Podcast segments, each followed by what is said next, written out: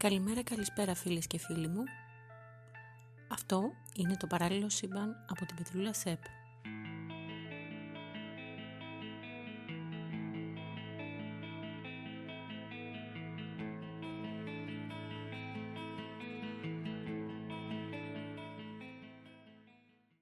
Το podcast αυτό είναι διαθέσιμο μέσω Google Podcast, Apple Podcast και Spotify. Οπότε κάντε εγγραφή, μη τυχόν και χάσετε τίποτα.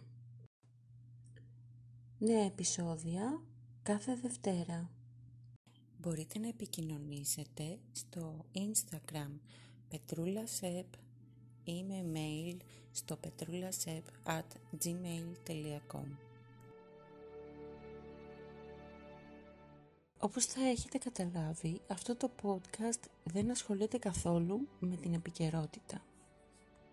Και είναι βασικά ο λόγος που ονομάζεται παράλληλο σύμπαν.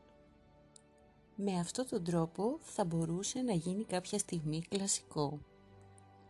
Θα μπορούσε κάποια στιγμή ο αρχαιολόγος του μέλλοντος να το ανακαλύψει, αλλά να μην μπορεί να το χρονολογήσει.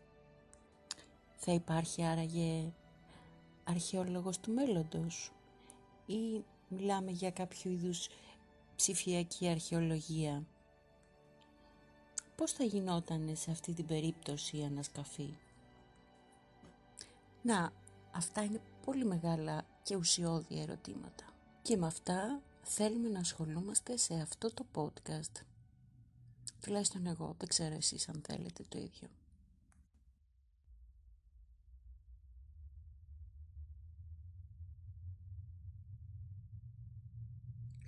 Έχετε σκεφτεί αν θέλατε να ζείτε σε κάποια άλλη εποχή, σε ποια θα θέλατε να ζούσατε? Λοιπόν, το σκέφτηκα πάρα πολύ και νομίζω ότι θα ήθελα να ζω διακόσια χρόνια στο μέλλον.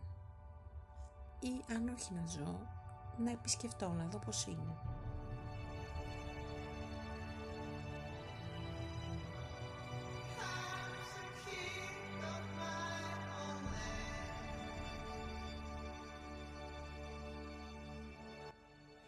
Να δω τι έχει καταφέρει η ανθρωπότητα μέσα σε αυτά τα διακόσια χρόνια. Νομίζω ότι ε, στα προσεχή χρόνια θα ζήσουμε μια κρίσιμη περίοδο όπου η ανθρωπότητα θα χρειαστεί να ξεπεράσει τον εαυτό της και να μην αυτοκαταστραφεί.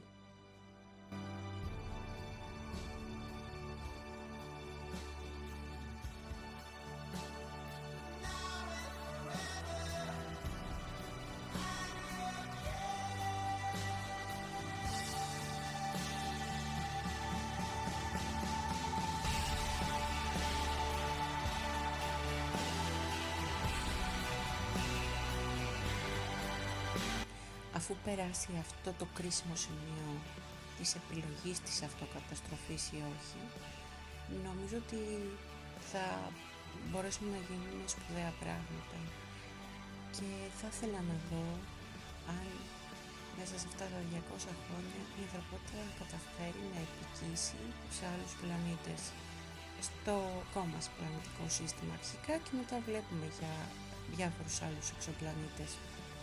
Ιδανικά, αν μπορούσα εκτός από χρόνο να ταξιδέψω και σε χώρο, θα ήθελα να δω μια απικία. Μια απικία στον Άρη. Το έχω άχτη.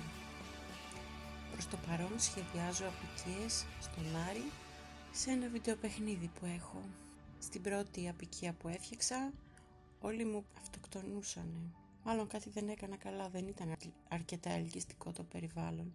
Η δεύτερη απικία που έφτιαξα ήταν, πήγε καλύτερα. Είχα και πόρους, έβγαζα και λεφτά και γενικά ήταν όλοι ευτυχισμένοι.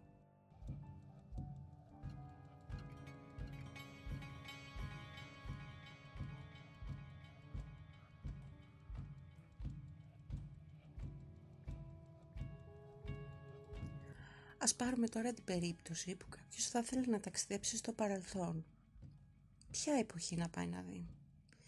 Να πάει να δει την εποχή των δεινοσαύρων? Εντάξει, είναι ένα ωραίο θέμα για να παρατηρήσεις, αλλά πέρα από αυτό νομίζω ότι είναι πολύ επικίνδυνο. Δηλαδή, τόσα Jurassic Park έχουν βγει, δεν έχεις αποκτήσει πια μια εικόνα πώς μπορεί να ήτανε.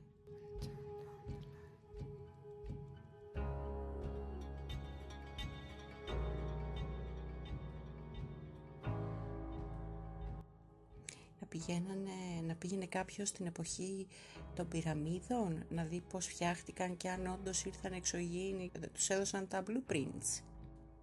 Πολύ σημαντικό θέμα.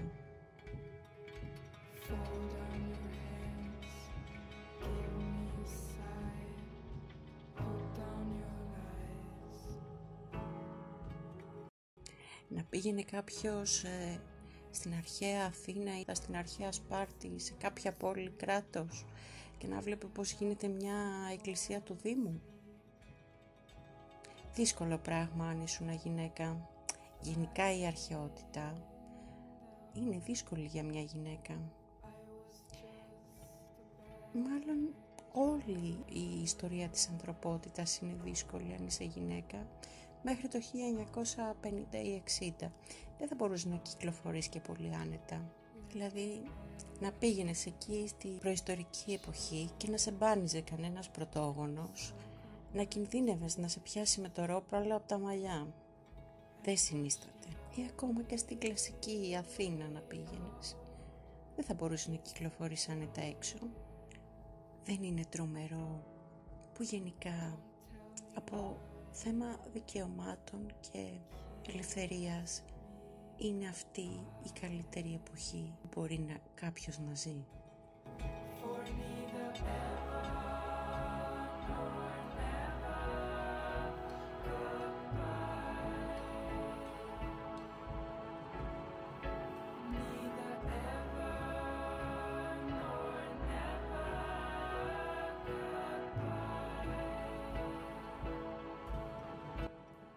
Σκέψου ότι κάποτε κάποιος είπε ότι η γη γυρίζει και θα περνούσε ιερά εξέταση, και τώρα ένας άλλος λέει με πολύ μεγάλη ευκολία η γη είναι επίπεδη, και τους λέει αυτή είναι η γνώμη μου, έχω δικαίωμα άποψης. Μας ψεκάζουνε, είναι η άποψή μου. Όπως έχει πει και ο μεγάλος διανοητής της ανθρωπότητας Δάνος Γιώργος Σακελόπουλος από το Survivor, όλοι έχουν άποψη, είναι σαν τις κολοτρυπίδες. Και ότι το έχει πει ο Αντώνη Κουίν.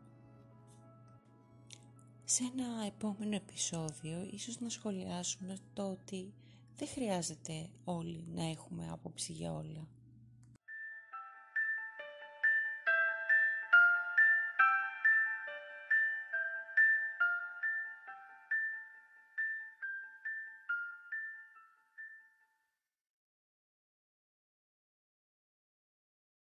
Γεια σας! Λίκανε μωρή λίγο, μην είσαι κακοψοφωνάχης.